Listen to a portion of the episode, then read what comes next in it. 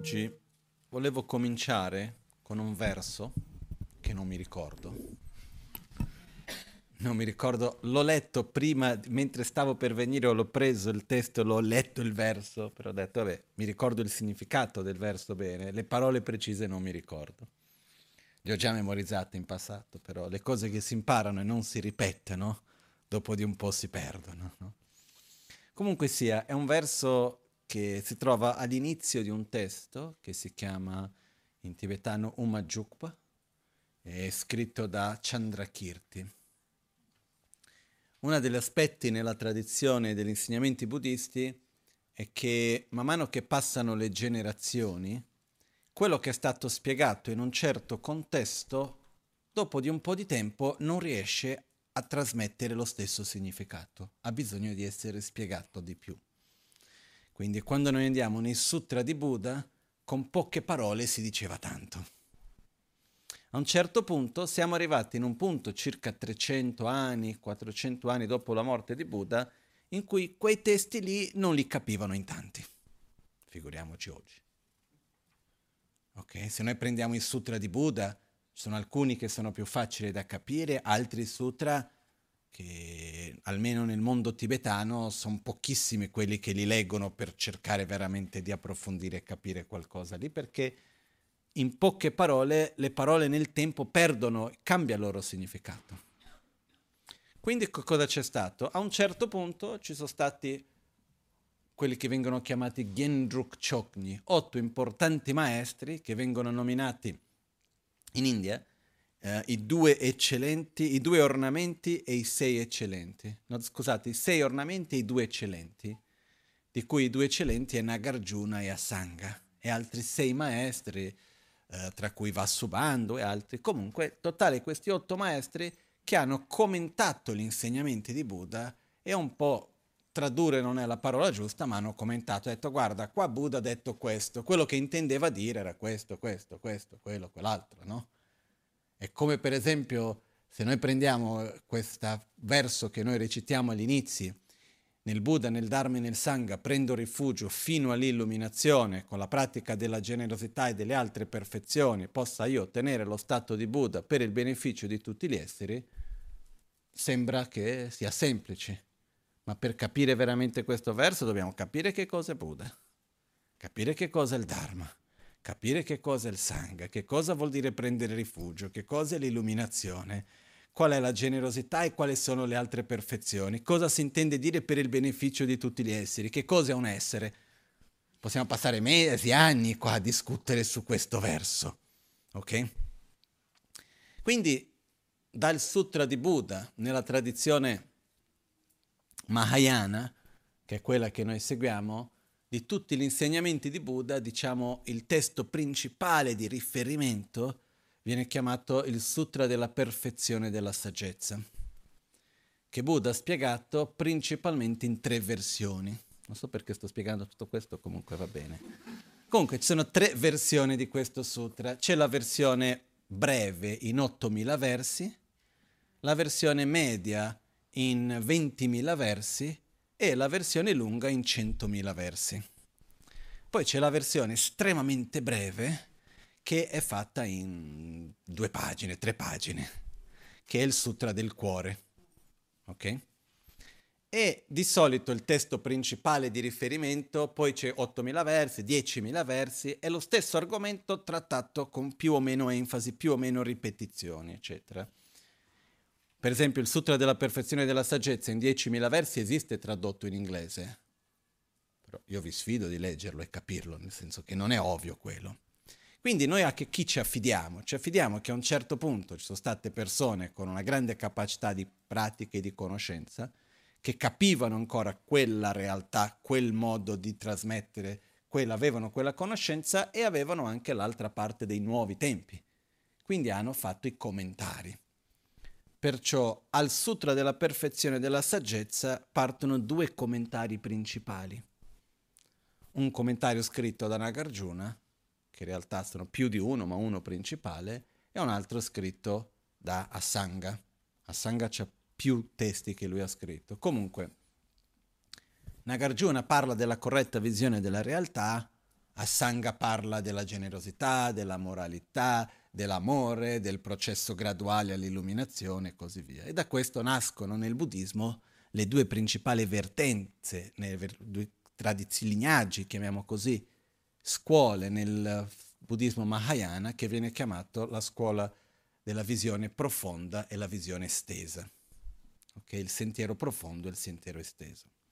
Quindi cosa succede? Nagarjuna commenta il Sutra della perfezione della saggezza con un testo che in tibetano viene chiamato Umatsawa Sherab, che è la radice della via di mezzo, che a sua volta diventa difficile ancora. Quindi tempi dopo viene un altro maestro importante chiamato Chandrakirti che commenta il commentario di Nagarjuna. Okay? E scrive questo testo in tibetano, si dice Ummajukpa, che entrando nella via di mezzo, che a sua volta è difficile da capire.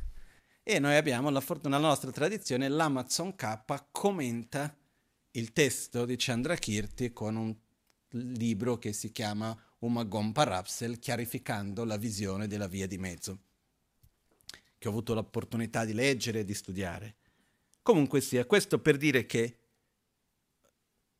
gli insegnamenti quando arrivano da noi hanno questo modo di trasmettersi, nel quale parte da Buddha, poi successivamente dei maestri che avevano un buon livello di conoscenza e di pratica dicono guarda qua Buddha voleva dire questo, qui era quell'altro e quindi vanno a commentare ed spiegare. Passa qualche secolo, non si capisce più, c'è qualcun altro che capisce ancora che lo va a commentare, no?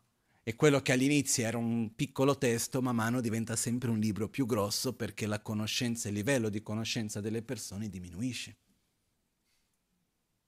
almeno sugli argomenti specifici. No? Quindi quello che succede è che quando entriamo nel buddismo, quello che prima bastavano poche parole per spiegare, oggi abbiamo bisogno di molto di più. Okay? Questo è un po' come stanno le cose.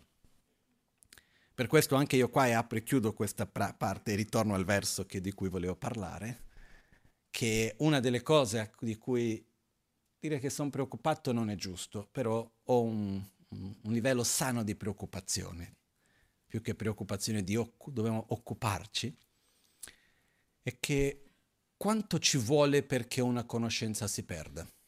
Quanto tempo ci vuole perché una conoscenza si perda? Una generazione. E la cosa interessante è che quanto ci vuole perché una conoscenza rimanga in vita?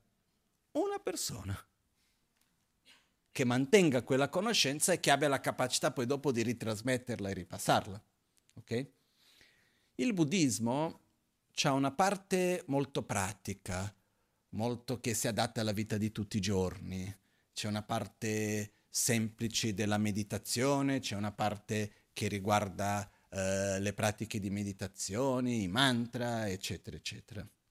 Però allo stesso tempo, per andare ad approfondire la conoscenza della filosofia e anche della visione vajrayana del Tantra, c'è tantissimo da studiare, c'è tantissimo da approfondire. Non è una cosa che in poco tempo si riesce ad approfondire. No?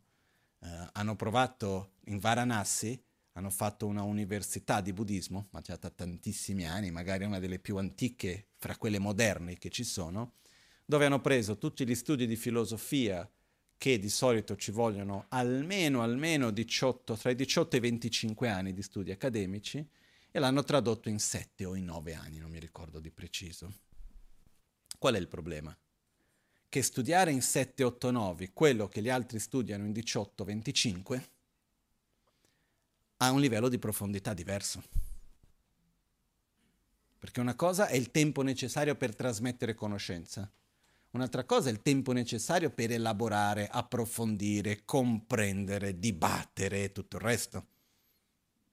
Quindi i sistemi di studio che sono stati elaborati nei secoli in Tibet, che venivano dall'India, da Nalanda, che erano questi importanti, due importanti monasteri che si sono sviluppati in India, che erano Nalanda e Vikramashila, che hanno tr- trasmesso il loro sistema che è stato adottato poi dopo in Tibet, è di permettere un percorso di studio e di analisi quindi di comprensione che permetta nel tempo di andare ad approfondire certi concetti. Okay?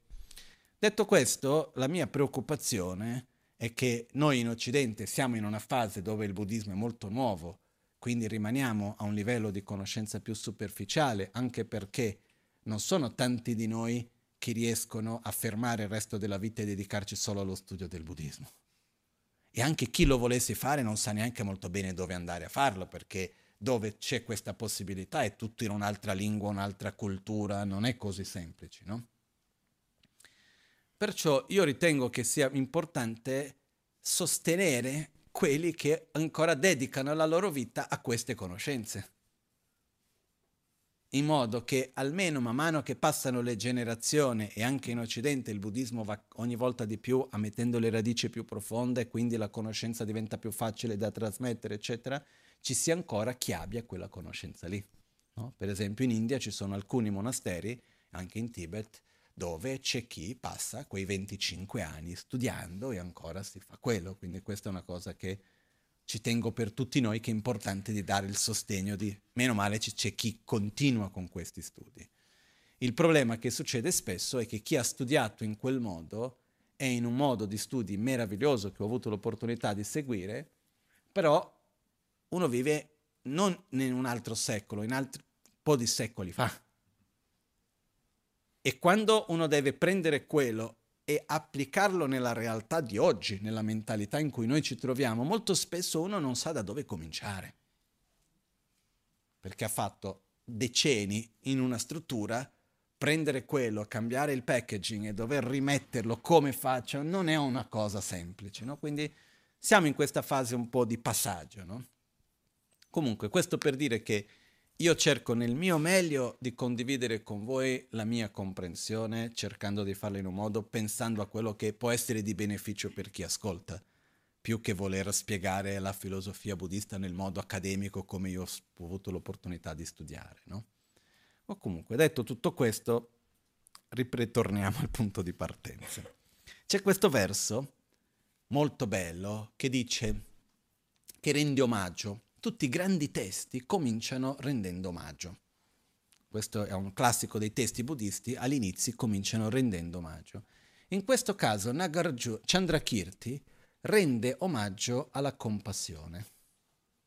Compassione che è una delle che in realtà amore e compassione sono due manifestazioni dello stesso. E dice l'amore la compassione che so che è come l'acqua è fondamentale all'inizio, durante e alla fine. È come un seme che porta dentro di sé un potenziale.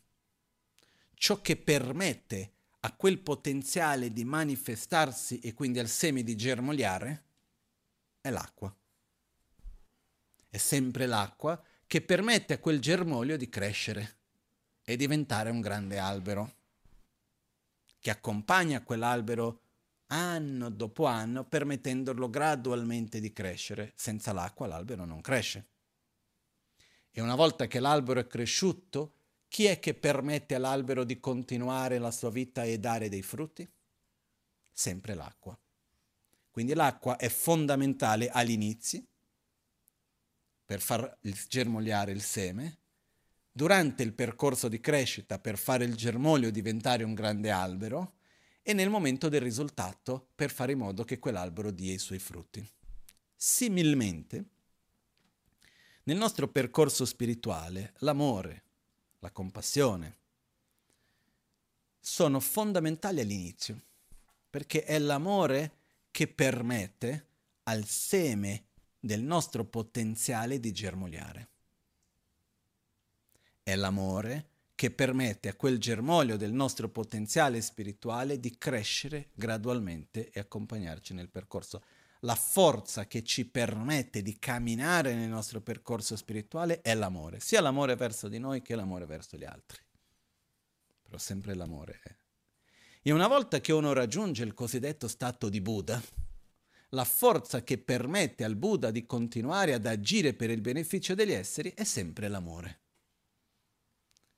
Quindi l'amore e la compassione, che poi sono due manifestazioni dello stesso, sono la base e quello de, di, del nostro percorso, è quello che ci dà la forza per permetterci di camminare, sia se siamo all'inizio o se siamo durante il percorso o se siamo alla fine.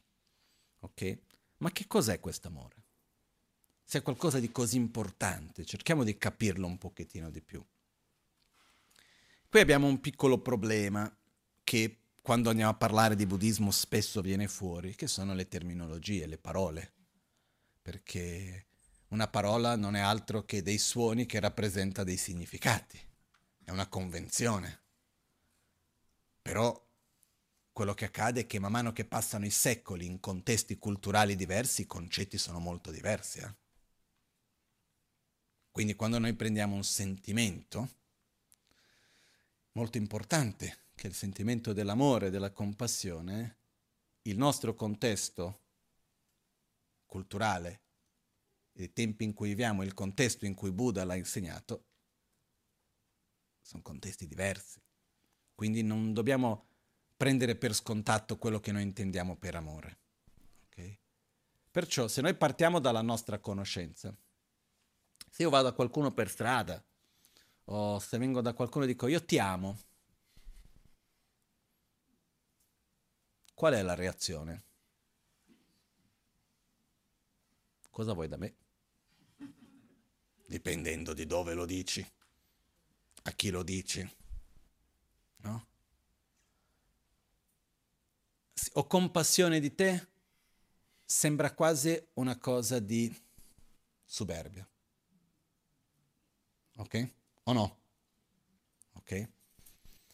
La parola amore, io dal poco che ho potuto approfondire, ho cercato su alcuni dizionari di etimologia, quello che ho visto è che alcuni definiscono che la parola ama, amore in italiano venga da parola quindi amare. Amare a sua volta viene dalla parola sanscrita kama kama, kamare, amare. La stessa cosa, la parola di inglese love viene originalmente dal sanscrito lubia. Ok?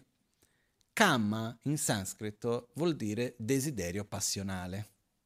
No? Avrete magari già sentito parlare del Kama Sutra. Ok? Perciò Kama vuol dire desiderio passionale. Quindi all'interno di questo io ti amo vuol dire io ho desiderio passionale per te. Cosa vuol dire ho desiderio passionale per te? Ho una forte attrazione fisica, mentale, ossia io ho bisogno di te per la mia felicità. Non so se avete mai sentito dire o avete mai detto io amo il cioccolato o qualunque altra cosa che sia. Non so, pensate a una cosa che vi piace, ci sta che uno dica io amo il cioccolato? Ma quando dico io amo il cioccolato, che cosa vuol dire? Che voglio che il cioccolato sia felice? Io che cosa sto dicendo? Che io quando ho il cioccolato sto bene. A me mi fa piacere mangiare il cioccolato, o almeno averlo lì. Io amo il cioccolato perché mi sento bene con il cioccolato ok? Può essere fondente meglio, ok? Però adesso senza entrare nei dettagli del cioccolato. Fatto sta che poi io ho smesso di mangiare abbastanza cioccolato perché non mi fa benissimo. Uh, quello che succede è, quando io dico io amo il cioccolato, utilizzo la parola amare nel contesto del desiderio passionale. Ossia, io amo questa persona, io amo quell'oggetto, io amo quella cosa. Cosa intendo dire? Che io proietto la mia felicità in quello o in quella persona. Io sono felice quando ho questo o quella persona. Io ti amo, sono felice quando sto con te. Ok? Questo è un concetto di amore che viene dalla parola originale kama. Ok? La parola compassione ci sono due etimologie che ho trovato, una più simile a quella visione buddista, una un po' diversa. Una dire, dice compatire la passione e quindi soffrire per la sofferenza dell'altro, e un'altra comprendere la passione, vedere la sofferenza dell'altro.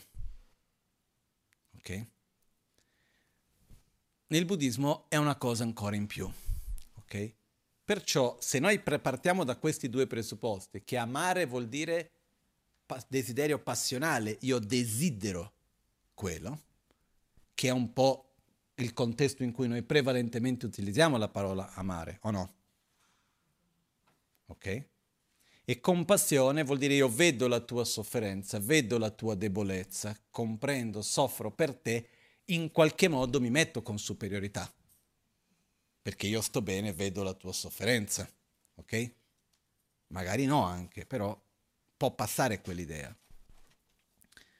Cerchiamo di capire la parola che in tibetano si dice champa e ninje, che viene dal sanscrito maitri e karuna.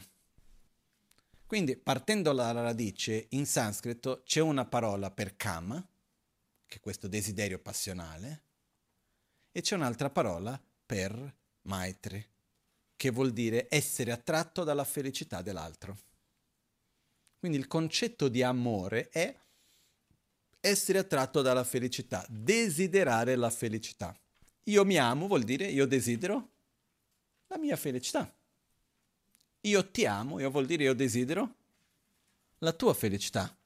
Magari proprio non mi piace stare con te, eh? Magari quando sto con te proprio sto male, mi stai antipatico, non, non mi piace stare con te, ma non toglie il fatto che io voglio che tu sia felice.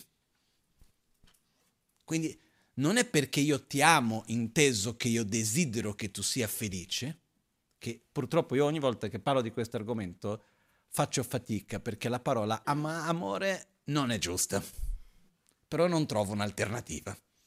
Io ho visto in diverse tradizioni moderne, buddisti, hanno cercato tante tradizioni diverse, una di queste è amorevolezza, genti- gentile amorevolezza, Uh, ho trovato diversi termini che uh, non, non, mi, non, mi, piacciono. Quindi alla fine dei conti preferisco cercare di, di ridefinire la parola amore.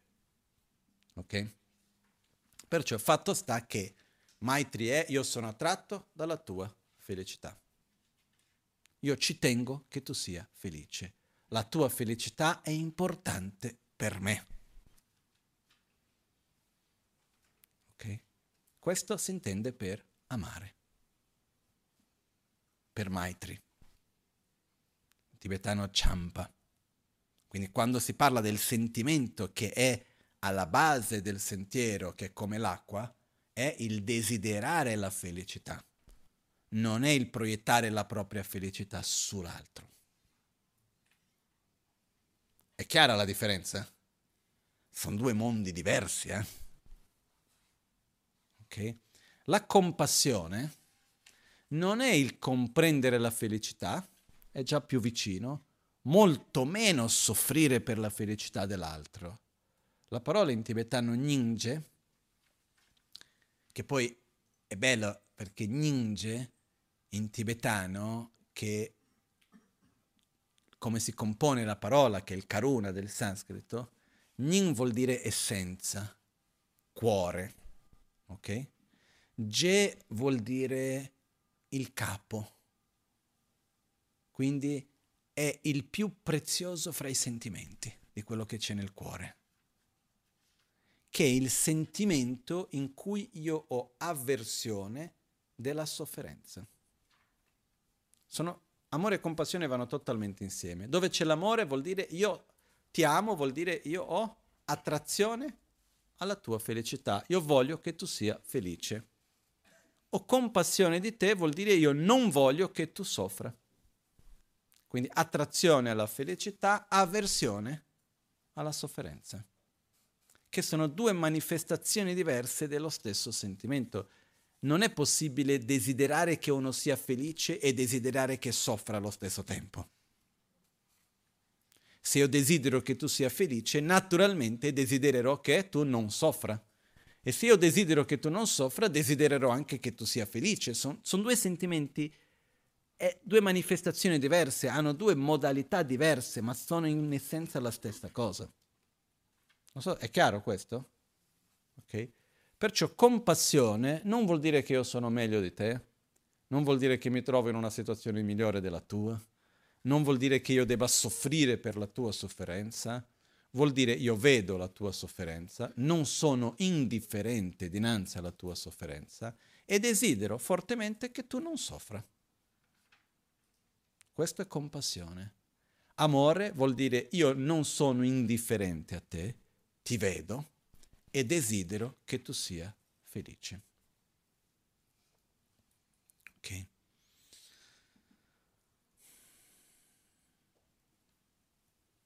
Qua ci sono sia per l'amore che sulla compassione, poi due tipologie, che viene chiamato l'amore semplice e il grande amore. E poi c'è l'amore passivo e quello che io chiamo di amore attivo. Okay? L'amore passivo, um, che viene chiamato semplicemente amore o semplicemente compassione, e poi l'altro che viene chiamato l'haksam in tibetano, viene tradotto come intenzione suprema o superiore. Io preferisco chiamare per, sempre, per farci ricordare meglio amore passivo e amore attivo. Nell'amore passivo, che è sincero, io ti vedo e ti dico, io desidero che tu sia felice. Veramente voglio, io veramente ci tengo che tu sia felice, però non ce la faccio neanche essere felice a me, figuriamoci aiutare te. Io ci tengo che tu non soffra, ho compassione di te, ma non ce la faccio a uscire dalla sofferenza neanche la mia, figuriamoci aiutare te. Quindi io ho un senso di impotenza, perciò non mi metto nella posizione di io fare qualcosa per te, vorrei che tu stessi meglio, ma non mi sento nella posizione di poter fare qualcosa per te. Non so se vi, siete, vi è mai capitato di vedere qualcuno che sta male volere che quella persona non stia così male e non sapere neanche da dove cominciare. Okay? E a un certo punto è come se uno un po' si rassegna. E dice, ok, vorrei che tu stessi meglio, ma non so neanche da dove cominciare. Quindi rimane in un'aspirazione, non rimane tradotto in azione. L'amore attivo, o la parola più giusta, l'haksam, che sarebbe questa intenzione suprema, è dove non solamente io mi metto nella posizione in cui io ti dico io ti amo, io ho compassione per te, quindi io desidero profondamente che tu sia felice e desidero profondamente che tu non soffra, ma io prendo su di me la responsabilità di fare tutto ciò che sia nelle mie possibilità affinché questo avvenga. Io non prendo su di me la responsabilità di farti felice o di toglierti la sofferenza perché non sono il Superman o Wonder Woman, mm, neanche un Buddha è capace di fare questo. Però io prendo l'impegno su di me che metterò la mia vita a disposizione, le mie risorse a disposizione per cercare nel meglio delle mie possibilità ad aiutarti. Quindi passa da una intenzione sincera a azione, interazione per quella direzione. Ok? Quindi una cosa è io ti amo, fai, io faccio la mia strada, tu fai la tua. E un'altra cosa è io ti amo e la tua felicità è tanto importante per me quanto la mia e io ci farò tutto quello che posso affinché tu sia felice. Metto la mia vita a disposizione per aiutarti. È chiara la differenza, no?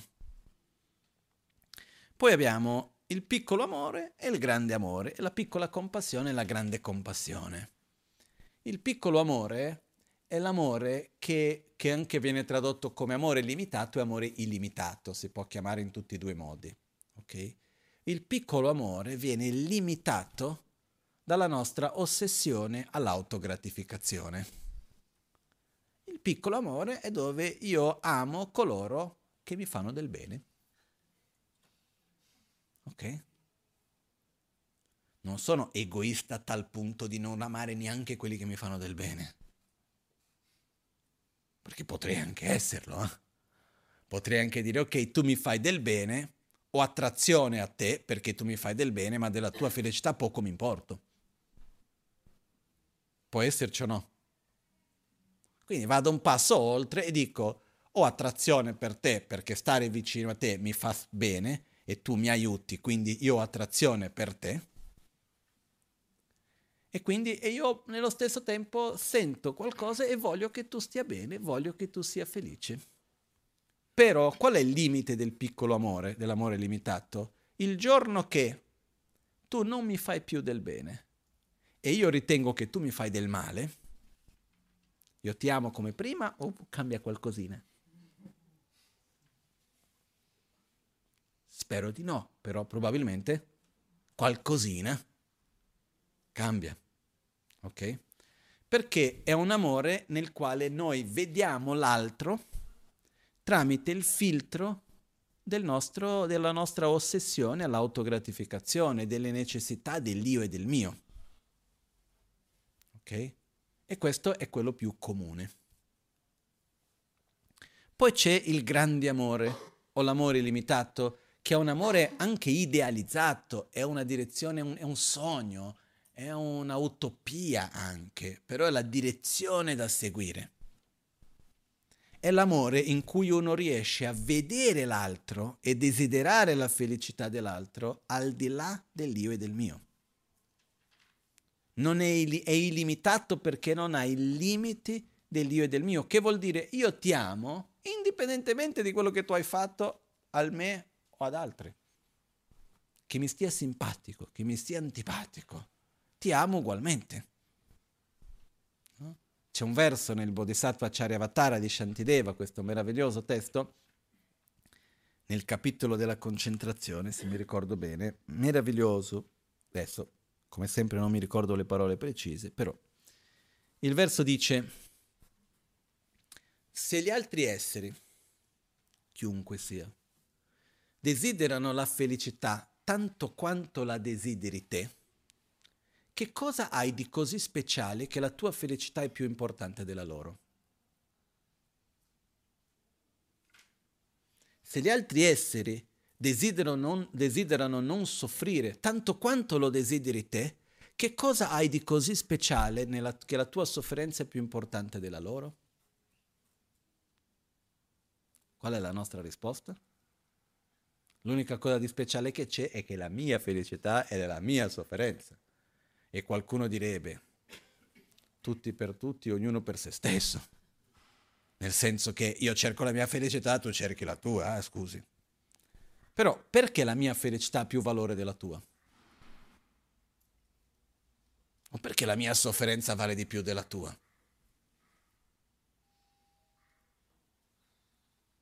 Non c'è una risposta coerente.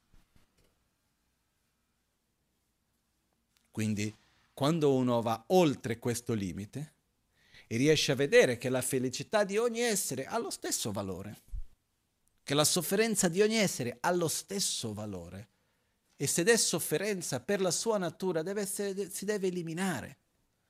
E la felicità per la sua natura va coltivata, non importa di chi sia. E non è il concetto di chi se lo merita o chi non se lo merita. Lui è il cattivo se lo merita di soffrire. Perché? Scusi, se una persona è cattiva e a un certo punto sta bene, chi sta bene fa meno male agli altri, prima di tutto. Una persona che sta veramente bene, che è in pace, naturalmente andrà a stare in pace con gli altri uno che agisce con violenza e aggressività è perché non sta bene. Ok? Comunque, quello che succede, questo è amore e compassione. Amore, piccolo amore, grande amore. Abbiamo l'amore passivo e l'amore attivo. Chiaro? Una cosa importante, il processo di sviluppare sia l'amore attivo, quindi intenzione suprema, sia il grande amore, dall'amore passivo all'amore attivo è un processo graduale, non è o nulla o tutto. Si parte che è principalmente intenzione con un pochettino di azione e piano piano si va passando da uno all'altro. Non è totalmente immediato tutto. Okay? Anche perché qual è la più grande sfida nel passare da un amore passivo a un amore attivo in un modo sano? Perché dico in un modo sano? Perché il modo malsano dell'amore attivo è quello nel quale io voglio farti felice, farti felice, non voglio aiutarti ad essere felice, io voglio fare in modo che tu sia felice a modo mio.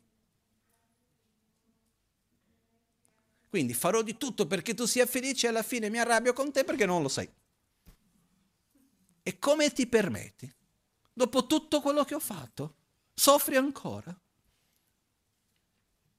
Con tutto quello che ti ho dato, con tutto quello che ho subito, con tutta la pazienza che ho avuto, e sei ancora lì che soffri?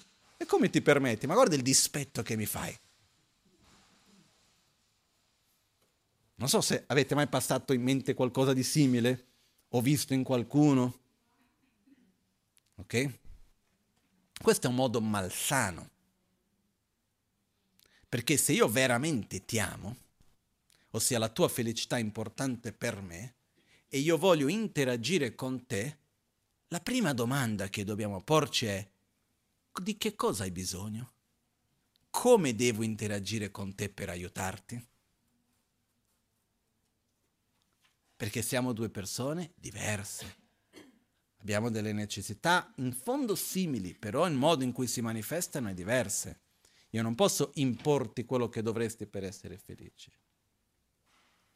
E quello che accade è che la più grande sfida nel sviluppare un amore attivo è, è secondo me, il nostro senso di impotenza. Quante volte ci siamo trovati dinanzi a qualcuno vicino a noi che volevamo aiutare con sentimento sincero di amore o di compassione, un po' mischiato con attaccamento e altre cose, probabilmente perché 100% puro è difficile trovare, c'è però non, non è così facile. E... e quante volte ci siamo trovati, sì, con amore e compassione, va bene, un po' mischiato con attaccamento, eccetera, però, e dove a un certo punto ci siamo sentiti una forte sensazione di impotenza perché non trovavamo il modo come fare per aiutare l'altro.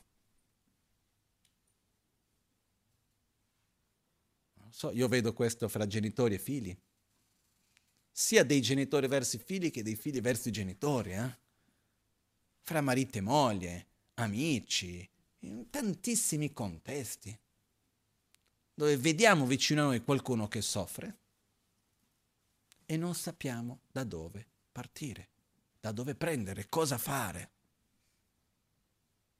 Il pericolo di questo, di questo senso di impotenza, è che a un certo punto uno dice, ma sai che c'è? Io ho provato di tante cose e non riesco ad aiutarti. Io molo il colpo. Quindi perché io non vada a soffrire, perché in un modo malsano, io finisco a soffrire vedendo la sofferenza nell'altro. Ma la cosa interessante è che la sofferenza spessa propria non è perché si vede la sofferenza nell'altro, è perché uno si sente impotente. Perché se io sento, mi sento potente nel poter fare qualcosa per te, che bello, anche se tu soffri. C'è un sentimento di, uh, come si dice, gratificazione nel poter fare qualcosa per l'altro. E quindi c'è un momento nel quale uno dice, ma sai che c'è, mi allontano. Perché tanto sono qua, ti voglio bene, ma non riesco a fare niente, tu non accetti il mio aiuto. E quindi da un sentimento di impotenza arriva gradualmente un allontanamento.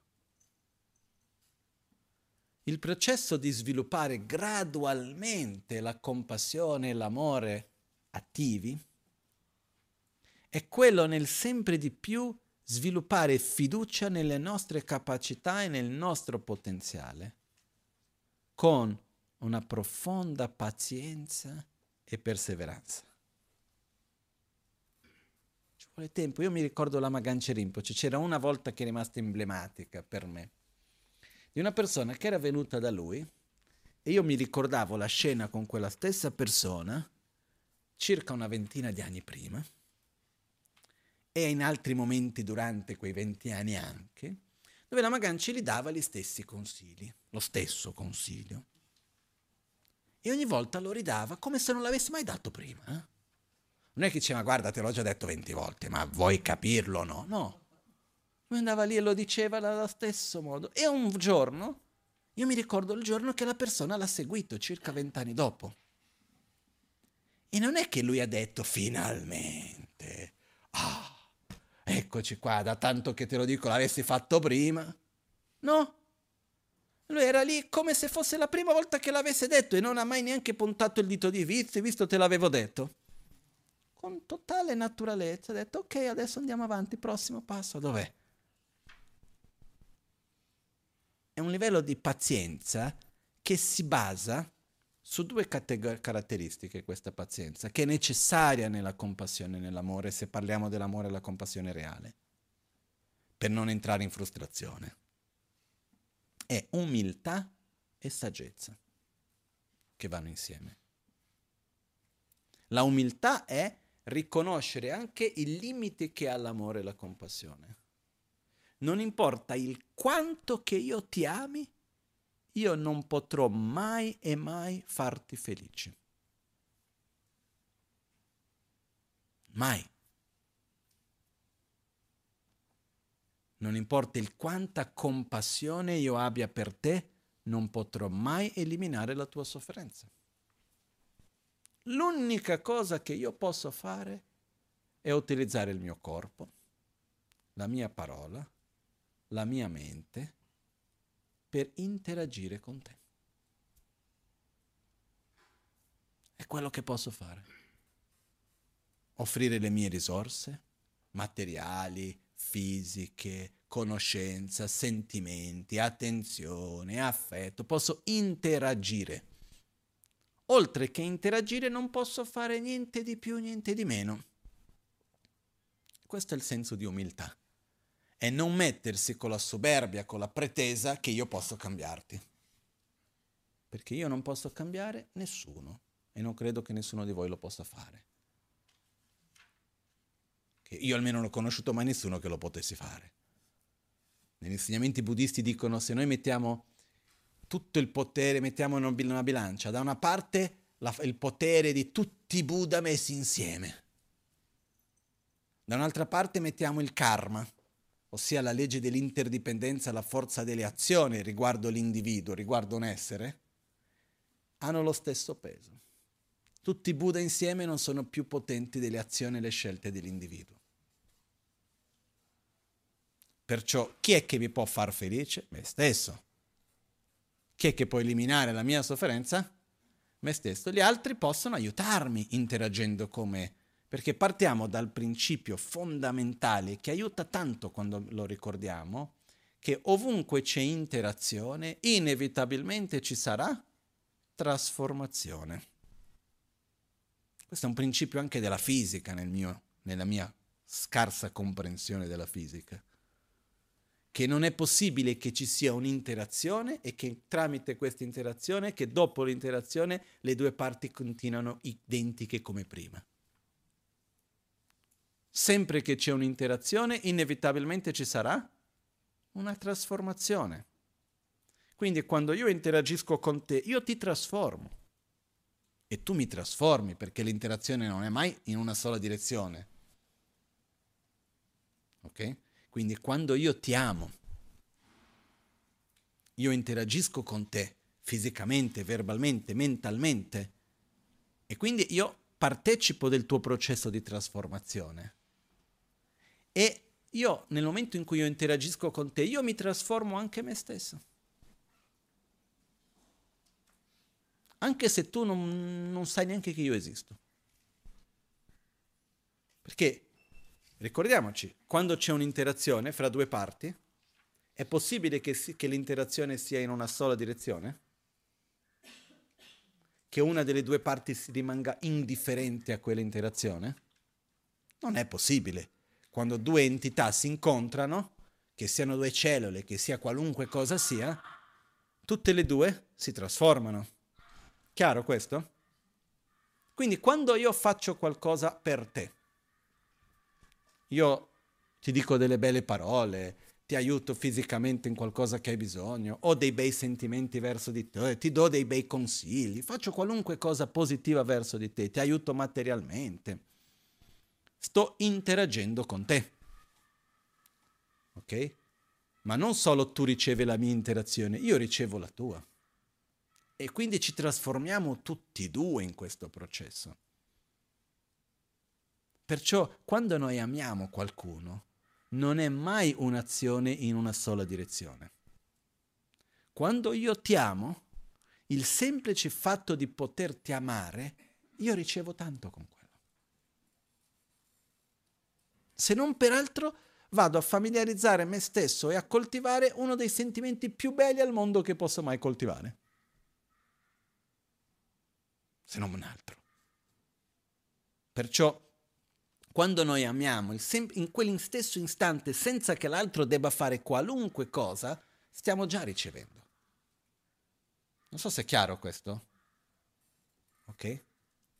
Però ritorniamo al limite dell'amore non importa il quanto io ti ami, io non posso farti felice, io posso solo interagire con te. Non importa quanta compassione io abbia di te, io non posso togliere la tua sofferenza, io posso solamente interagire con te. E questo richiede un livello di umiltà, accettare questo. Eh? Perché noi molto spesso vogliamo fare l'altro felice o togliere la sofferenza dell'altro imporre la, vi- la nostra visione di mondo nell'altro, imporre le nostre esperienze sull'altro. Se questo ha fatto bene a me, dovrà fare bene a te. Ma non è detto. Uno degli esempi di questi sono le medicine. Perché ci sono i medici? Perché siamo diversi. Fossimo tutti uguali, la stessa roba per tutti funzionava uguale, no? Invece siamo diversi, abbiamo bisogno di persone che abbiano la capacità di comprendere i segnali che il, nostro, il nostro corpo dà e a sua volta che conoscano con che cosa fare interagire. Perché se io vado in farmacia, le stesse sostanze possono essere medicina per uno e veleno per l'altro. O no? A secondo del mio stato fisico in cui io mi trovo, eccetera, eccetera. Perciò quello che determina che un qualcosa faccia bene non è la caratteristica sua intrinseca, è come quello va a interagire con me. Ok?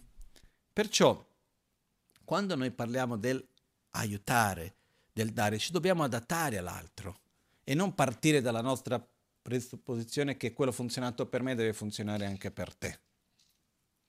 Per questa ragione, per esempio, che mai e mai avere la pretesa che tutti devono essere buddisti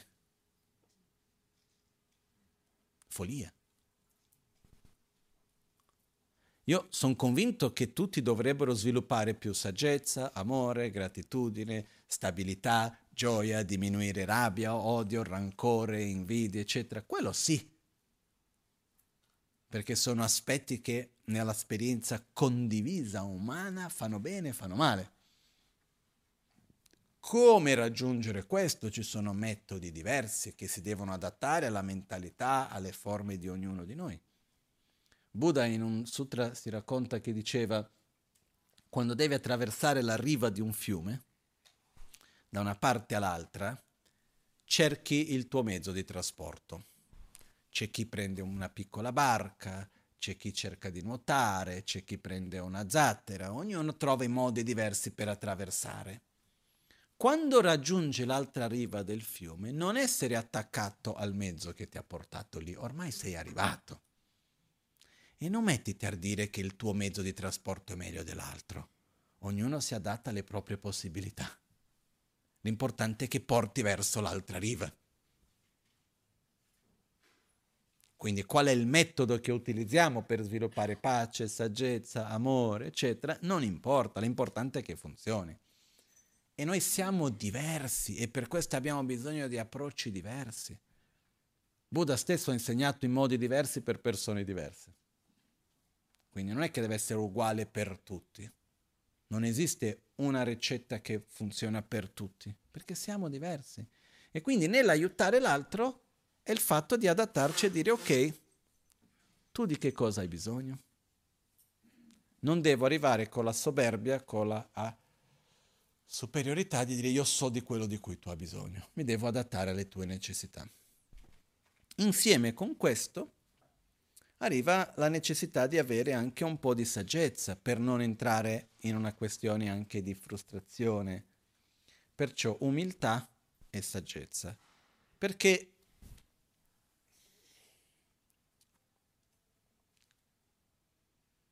cerco di riassumere. Quando noi vediamo una sofferenza, ok? Ma che per noi è ovvio, è normale che quello ci sia. Abbiamo capito il perché, il come la persona sta soffrendo. È più facile da accettare e da viverla che quando si vede una sofferenza che uno non capisce il perché è così.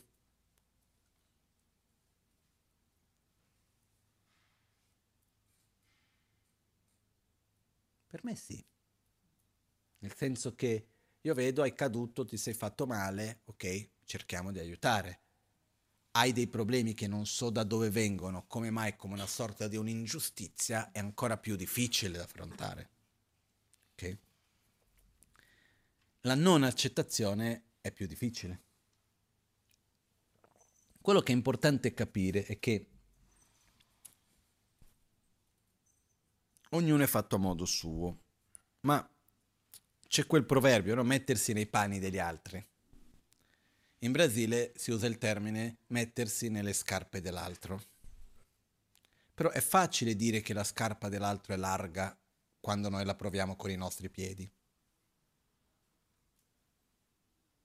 È facile dire no, i tuoi vestiti sono larghi o sono piccoli quando mi metto col mio corpo e non col tuo.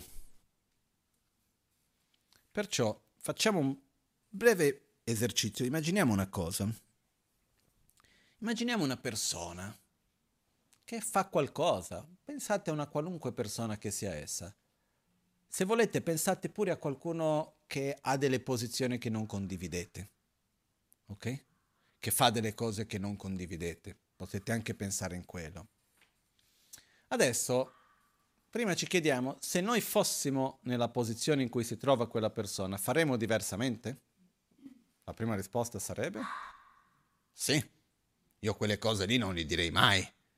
Io quella cosa lì non la farei mai. Ok? Adesso diciamo, ma se io mi trovassi in quella situazione con il corpo dell'altra persona, avendo ricevuto la stessa educazione, essendo cresciuto nello stesso contesto sociale, avendo gli stessi traumi, avendo lo stesso karma, quindi avendo le stesse forze karmiche, le stesse predisposizioni, la stessa genetica, eccetera. In altre parole, se io fossi la persona, quanto diverso io farei?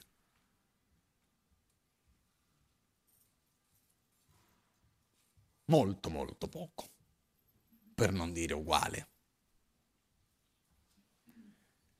Noi siamo frutto, il nostro modo di pensare, il nostro modo di agire, il nostro corpo, la nostra mente, la nostra realtà materiale è il frutto di tutto ciò che abbiamo vissuto fin d'oggi. O no? Ok? E quando qualcuno viene e ci dice ma tu non dovresti essere così, quale sarebbe la nostra risposta? Mi dispiace, ma so così.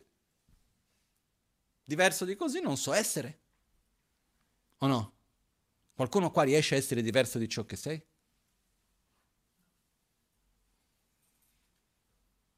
Possiamo dire cerchiamo di essere diversi, sono d'accordo. Sei pigro, cerchi di non essere pigro, ti arrabbi sempre, meglio che non ti arrabbi, eh, cerchi di spingere la vita un giorno dopo l'altro senza darle un significato, meglio dare significato alla vita uh, hai una visione di mondo dove esclude gli altri e cerchi la violenza, cerchiamo di includere gli altri e cercare la pace. Possiamo avere mille cose dove possiamo cambiare, ma io non posso imporre a te di essere oggi nel presente diverso di ciò che sei. O no? È come dire, questo non potrebbe essere così. Se è, è perché? Può. Perché se non potessi, non sarebbe. O no? Quindi quello che succede non è, il punto è accettare il momento presente, accogliere e accettare l'altro e dire ok, sei così, perché le cause e condizioni nella tua vita, le scelte, le esperienze, i vissuti, tutto quello che ti portano ad oggi ti hanno gradualmente portato ad essere qui. E io ti accolgo e ti accetto per quello che tu sei. Io non impongo su di te una immagine idealizzata di quello che dovresti essere. Io propongo a te un'immagine, un'immagine idealizzata di quello che vorrei che tu diventassi. E cerco di accompagnarti in questo percorso. È chiara la differenza? Perché una cosa è io vengo da te e dico tu non dovresti essere così. Cosa diciamo noi se qualcuno viene da noi e dice tu non dovresti essere così? E so così, mi dispiace, non ti piace, che ti devo fare? E certe volte anche rimaniamo male quando qualcuno ci dice che non dovremo essere così, come un senso di colpa, qualcosa che non va in noi. Invece se qualcuno viene e ci dice guarda, io ti accolgo e ti amo così come sei, però guarda che bello che sarebbe se fossi così diverso. Camminiamo insieme in quella direzione, ti accompagno, sono con te, ti sostengo, ti aiuto in questo percorso, ho fiducia che tu ce la puoi fare. È totalmente diverso, no? Io mi ricordo una volta sono arrivato in Tibet e sono andato da mio maestro, l'abate di Tashilumpo, Kachen Lostam Punso Rinpoche. E lui era appena tornato da un, un viaggio che aveva fatto era stato insieme con delle persone che avevano avuto una posizione che a lui non piaceva. Erano delle posizioni di forti critiche verso altri e anche con un certo livello di violenza anche. E lui mi ha detto, ma così si perde la radice del buddismo? perché la base di quello che Buddha ci ha trasmesso del sentiero è l'amore e la compassione.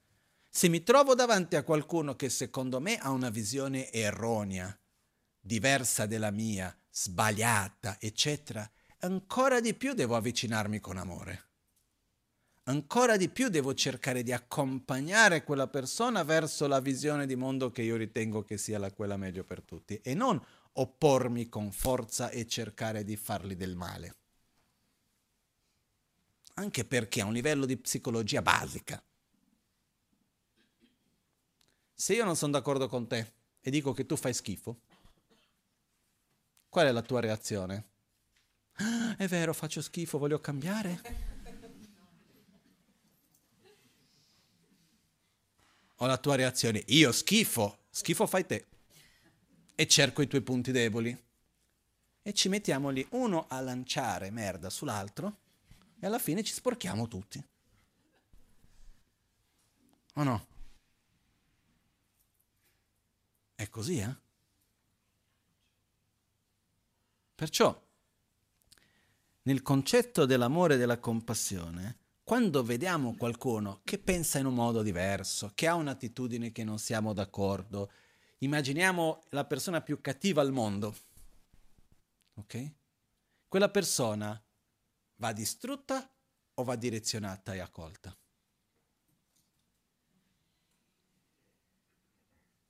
No, chiedo sinceramente. Se io mi pongo nella posizione di distruggere, che cosa ricevo dall'altra parte? La mia forza di distruzione viene accolta o viene difesa? Mi trovo una difesa e mi trovo un contrattacco. Dinanzi alla difesa e il contrattacco io vado a rinforzare la violenza e quello magari di cui a me non mi piace, io vado a rinforzare quello. Invece quando mi trovo davanti a qualcuno, e non dobbiamo pensare lontano, dobbiamo pensare a quelli che ci stanno intorno, che hanno dei comportamenti che non condividiamo, non dobbiamo essere condiscendenti e quindi nutrire certi comportamenti. Quello no. Però la persona va accolta, va guidata, va direzionata.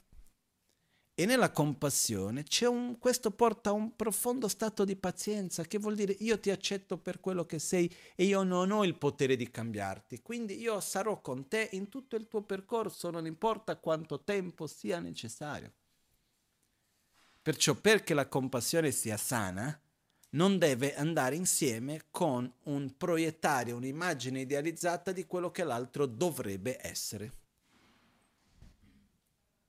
C'è una differenza enorme fra proiettare su di te quello che tu devi essere e proiettare su di te quello che sarebbe bello che tu un giorno diventassi, al quale io ti accompagno, nei tuoi tempi e nei tuoi modi. È chiara la differenza? Ok? Adesso, avete mai detto quella persona non dovrebbe essere così? o verso i propri genitori, o verso i propri figli, o verso il proprio marito, moglie, compagno, compagna, quel che sia. O no? Ma prima non eri così. Siamo impermanenti? O non ti sei accorto?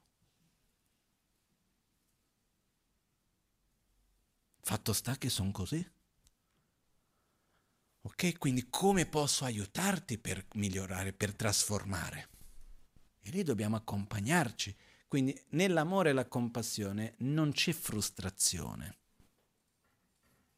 Perché la frustrazione non è frutto della compassione o dell'amore, la frustrazione è frutto del proiettare un'immagine idealizzata su quello che l'altro dovrebbe essere. Non so se è chiara la differenza. Perché io ti amo e ti accetto e rispetto i tuoi passi, rispetto i tuoi Mi dispiace che soffri? Sì. Vorrei che non soffrissi tantissimo. Però ti accompagno nei tuoi tempi e nei tuoi modi. Ok? Detto tutto questo, abbiamo un problema enorme che dovrebbe essere il primo da cui affrontare, però l'ho lasciato per adesso, quindi non lo affronteremo del tutto. Anche perché oggi voglio dedicare un po' di tempo decente alla meditazione. Um, definizione di amore.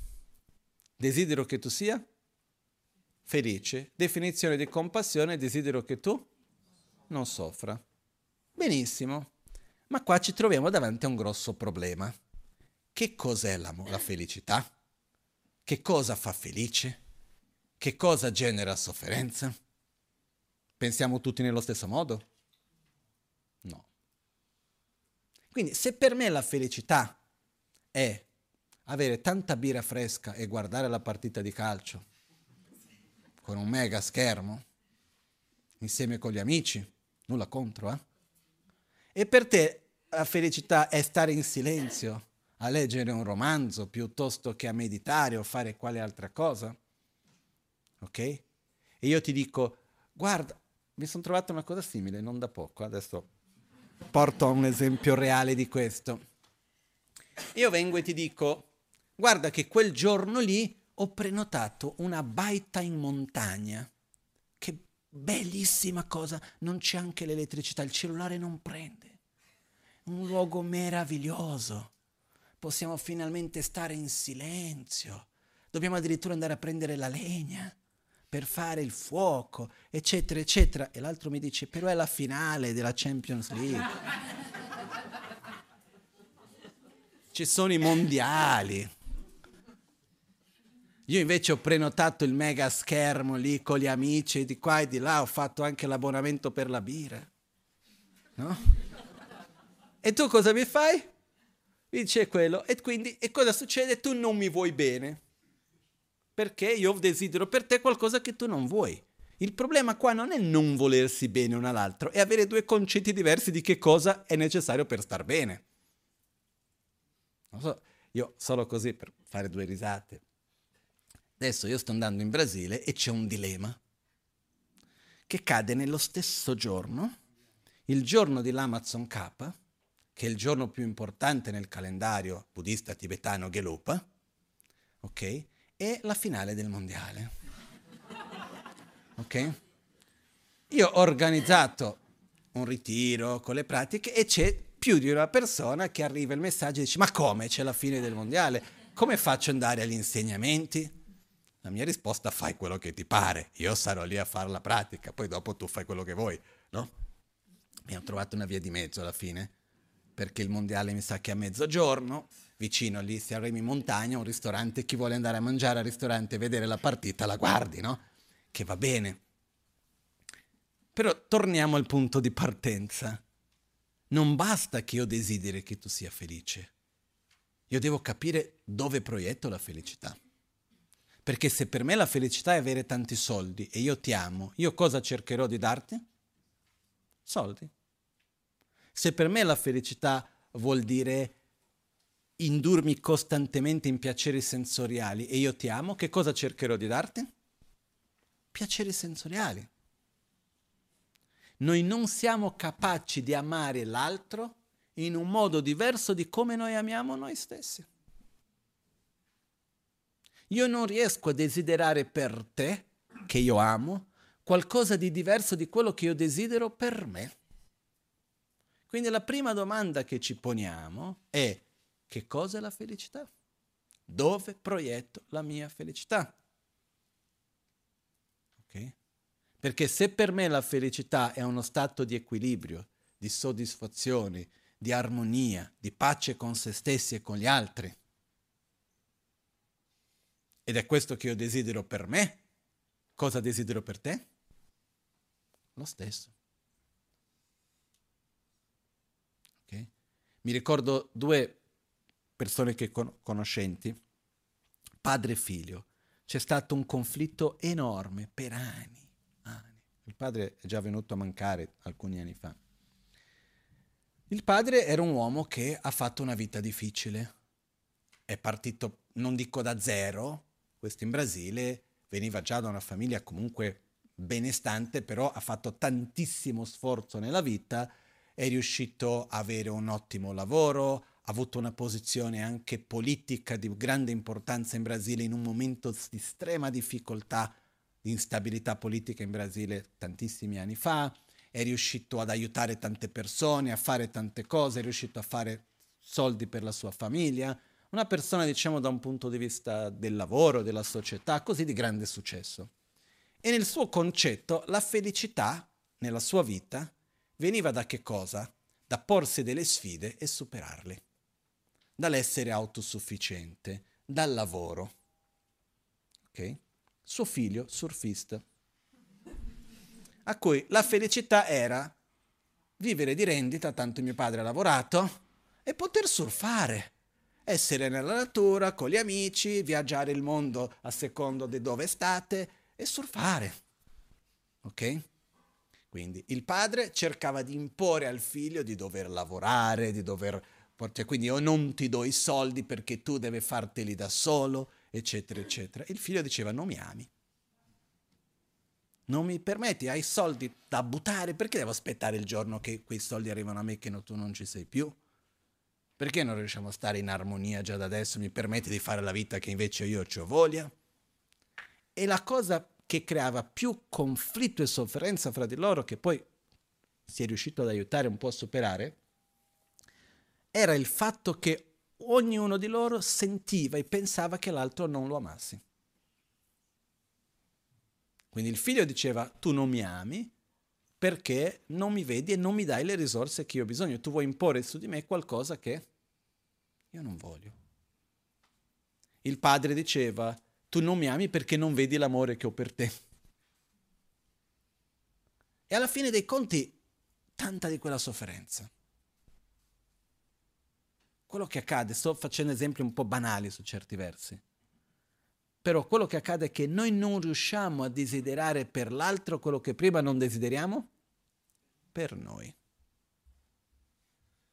Quindi ovviamente c'è il lavoro di essere un po' meno egoiste, uscire da noi stessi, dalla nostra visione, cercare di permetterci di vedere l'altro, quello è importante. Però ricordiamoci che io desidero per l'altro quello che prima di tutto desidero per me. E qua ripartiamo al punto di partenza. Che cosa è la felicità? Ma io che cosa voglio. Ok? Perché io ti amerò a secondo di come io amo me stesso. Per questo che il primo passo è amare se stessi, per poi dopo poter amare gli altri. È l'acqua che fa germogliare il seme. La prima acqua che viene messa è l'amore verso se stessi. L'amore verso se stessi è quando noi abbiamo un sentimento chiaro di che cosa è la felicità per noi. E dove noi proiettiamo la nostra felicità su qualcosa che, usiamo un termine moderno, è sostenibile. Una felicità sostenibile. Non qualcosa che dopo di un po' non c'è più e per il quanto che tu metta dopo di un po' non, non riesci a sostenere. No?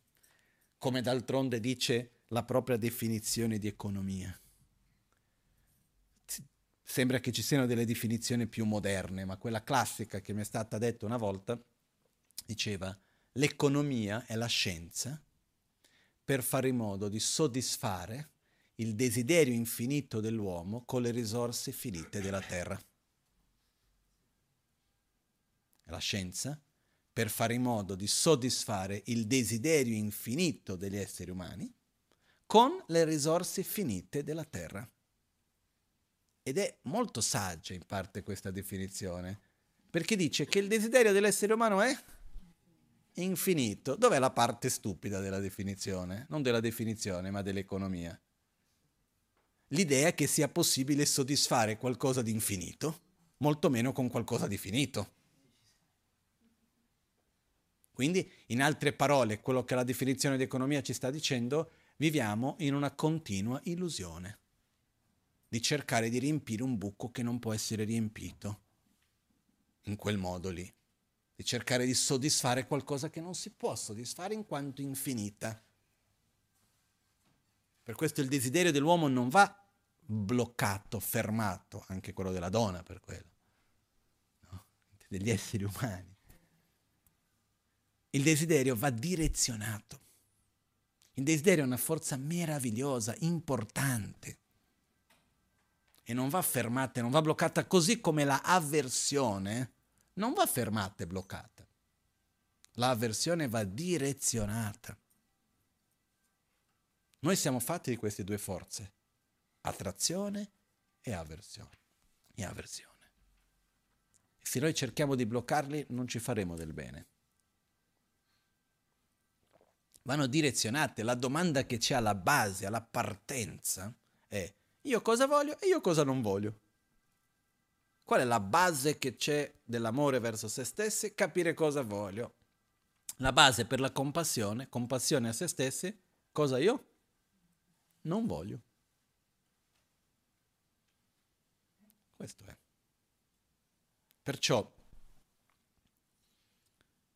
quando noi osserviamo le persone che ci circondano e il modo in cui noi ci relazioniamo con loro, una delle cose interessanti da osservare su di noi è quanto noi proiettiamo su di loro il nostro proprio modo di vedere la felicità o la sofferenza. Okay. E poi chiediamo a noi stessi, ma io cosa voglio? Ma in fondo io di che cosa ho bisogno? Questa è una domanda non semplice, per poter arrivare a questo dovremo aprire le quattro nobili verità che non faremo adesso. Ok? Però da questo, quando ho detto abbiamo un grosso problema, prima, un po' scherzando, è che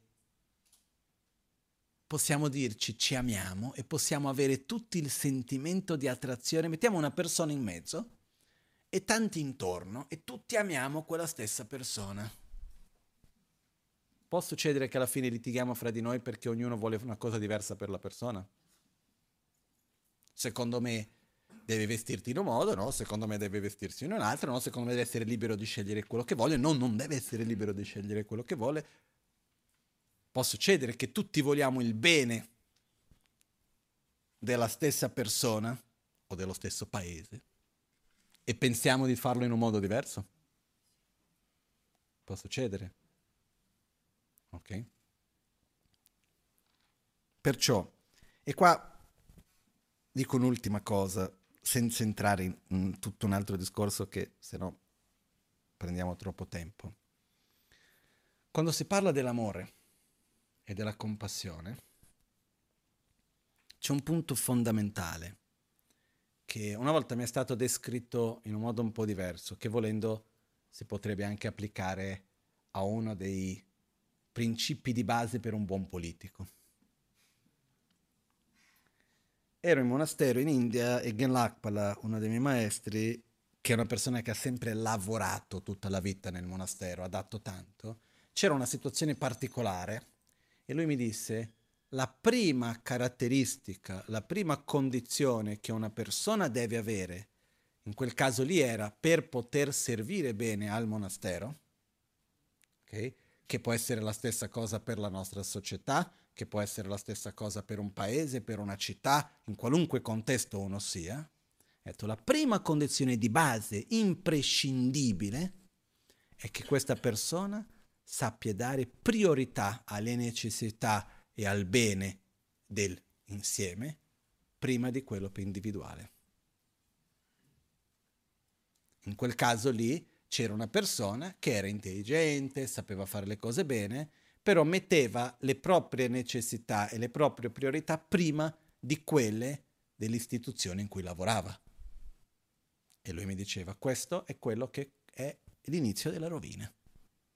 Quindi una persona che si trova in una posizione in cui è a servizio di un gruppo, che sia la famiglia, che sia l'amicizia, che sia la coppia, che sia eh, un paese, una città o qualunque cosa sia, qual è il punto di partenza per trovare le soluzioni? Per, per agire in un modo corretto? Che le necessità dell'insieme sono più importanti che quelle mie personali. Poi le mie ci sono anche, ma prima di tutto vengono quelli dell'insieme di tutti. Quello è prioritario. Questo è sacrosanto per dire è la base per poter partire con qualunque cosa. E quando noi parliamo dell'amore verso un altro, questa stessa cosa ci porta a una domanda non semplice da rispondere semplici, in realtà è semplice, però non facile da poter rispondere certe volte, che è, ma io in fondo veramente cosa voglio? Io in fondo sono attratto dalla tua felicità o sono attratto da essere colui che ti ama? Io voglio essere chi ti ama e quindi io vado a nutrire la mia propria identità, il mio ego del fatto di amarti o io voglio che tu sia felice, o ci sono tutti e due probabilmente anche, eh? Però è una cosa che è importante aver chiarezza, dove l'ob- l'obiettivo è essere attratto dalla felicità dell'altro, non essere attratto dall'essere colui o colei che ama l'altro. Perché qui c'è un punto pericoloso che è quello nel quale noi andiamo a generare un'immagine idealizzata di noi stessi, che dobbiamo essere buoni, gentili, amorevoli, eccetera, eccetera, e gli altri ce ne freghiamo altamente, veramente. Però cerchiamo di nutrire quella condotta perché proiettiamo la nostra identità in quel modo lì.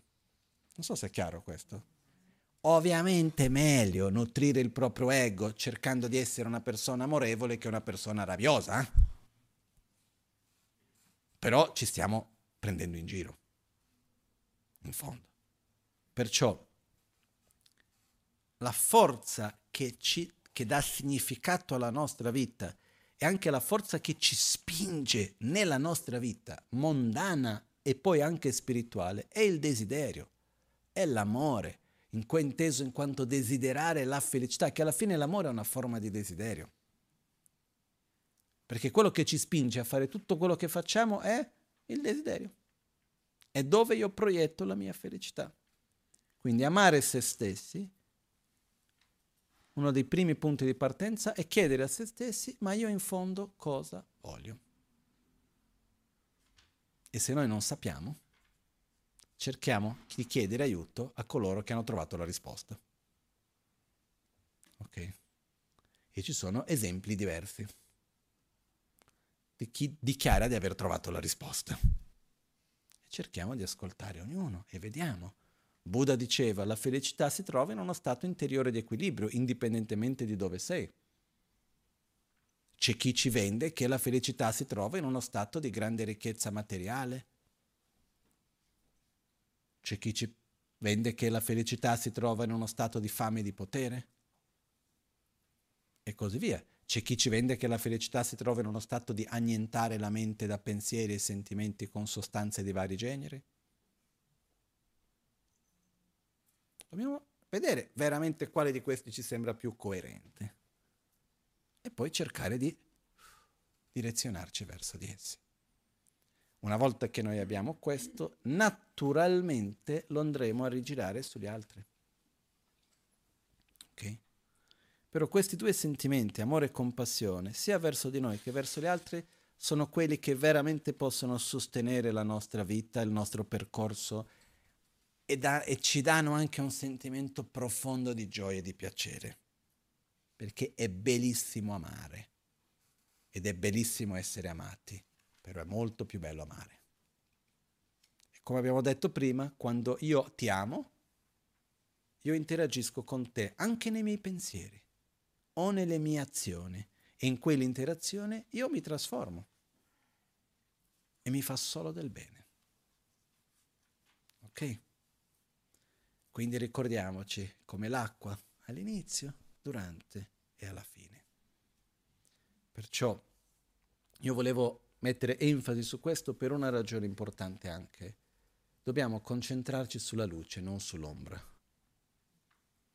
Dobbiamo concentrarci sulla bellezza, sulle cose che dobbiamo coltivare e non su quello che non va. Perché viviamo in un'epoca dove l'abitudine è quella di lamentarci. Non so se è un'epoca o è una parte del mondo, è un contesto culturale, ma un po' dove io vedo in giro è un po' così.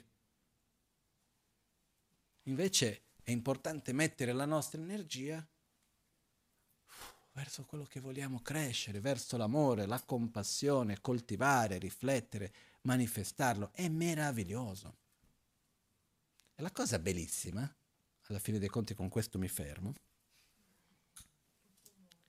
è che non è così difficile in fondo. In realtà amare in un modo profondo, sincero, vero, non è così difficile. Dobbiamo mollare il colpo della paura che c'è di amare, del un po' come posso dire, come se uno avesse paura di, di veramente poter aprire il cuore agli altri, come se stesse perdendo qualcosa. Quando noi veramente apriamo il cuore verso l'altro, noi solamente guadagniamo, non perdiamo niente, non ci mettiamo in una posizione di fragilità, ma di forza.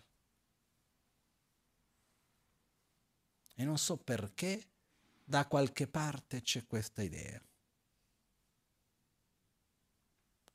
E ricordiamoci, uno deve cominciare con quelli che ci stanno intorno, con la famiglia, con gli amici, con quelli con cui lavoriamo, con quelli con cui interagiamo quotidianamente? Perché è così difficile guardare negli occhi dell'altro e dire ti amo? Nel senso che voglio che tu sia felice. Ci tengo veramente, senza neanche magari non devi verbalizzare, ma almeno sentirlo. Quindi vi invito a fare un esercizio. Una volta al giorno. Che provate per una settimana almeno. Una volta al giorno scegliete una situazione a caso o una persona a caso, cercate di guardare quella persona negli occhi e dite interiormente, non c'è bisogno di verbalizzare, io ti amo. La tua felicità è importante per me. Desidero profondamente che tu sia felice. Può essere la persona che ci serve al ristorante, o il tassista che ci guida, o piuttosto che una persona che incontriamo per strada che ha qualcosa a vedere con noi, o la persona nella famiglia, nel lavoro, ovunque sia. Possibilmente qualcuno di diverso e non sempre la stessa persona. però permetterci di guardare negli occhi all'altro e dire interiormente io ti amo, la tua felicità è importante per me. Desidero profondamente che tu sia felice e che tu non soffra. Ok? Provate. E vedete alla fine se questo vi fa bene o vi fa male. Io credo che faccia bene, per una cosa che va coltivata. Io ho avuto diverse volte di fare questo esperimento e naturalmente viene da sorridere. La cosa bella è che quando tu sorridi all'altro ed è sincero, l'altro sorride anche verso di te di solito, eh? Non sempre, però di solito. Sono volte che tu sorridi, c'è l'altro che stai sorridendo, che c'è da... Posso cedere, eh? però di solito funziona, anche se l'obiettivo non è quello. Ok? Provate.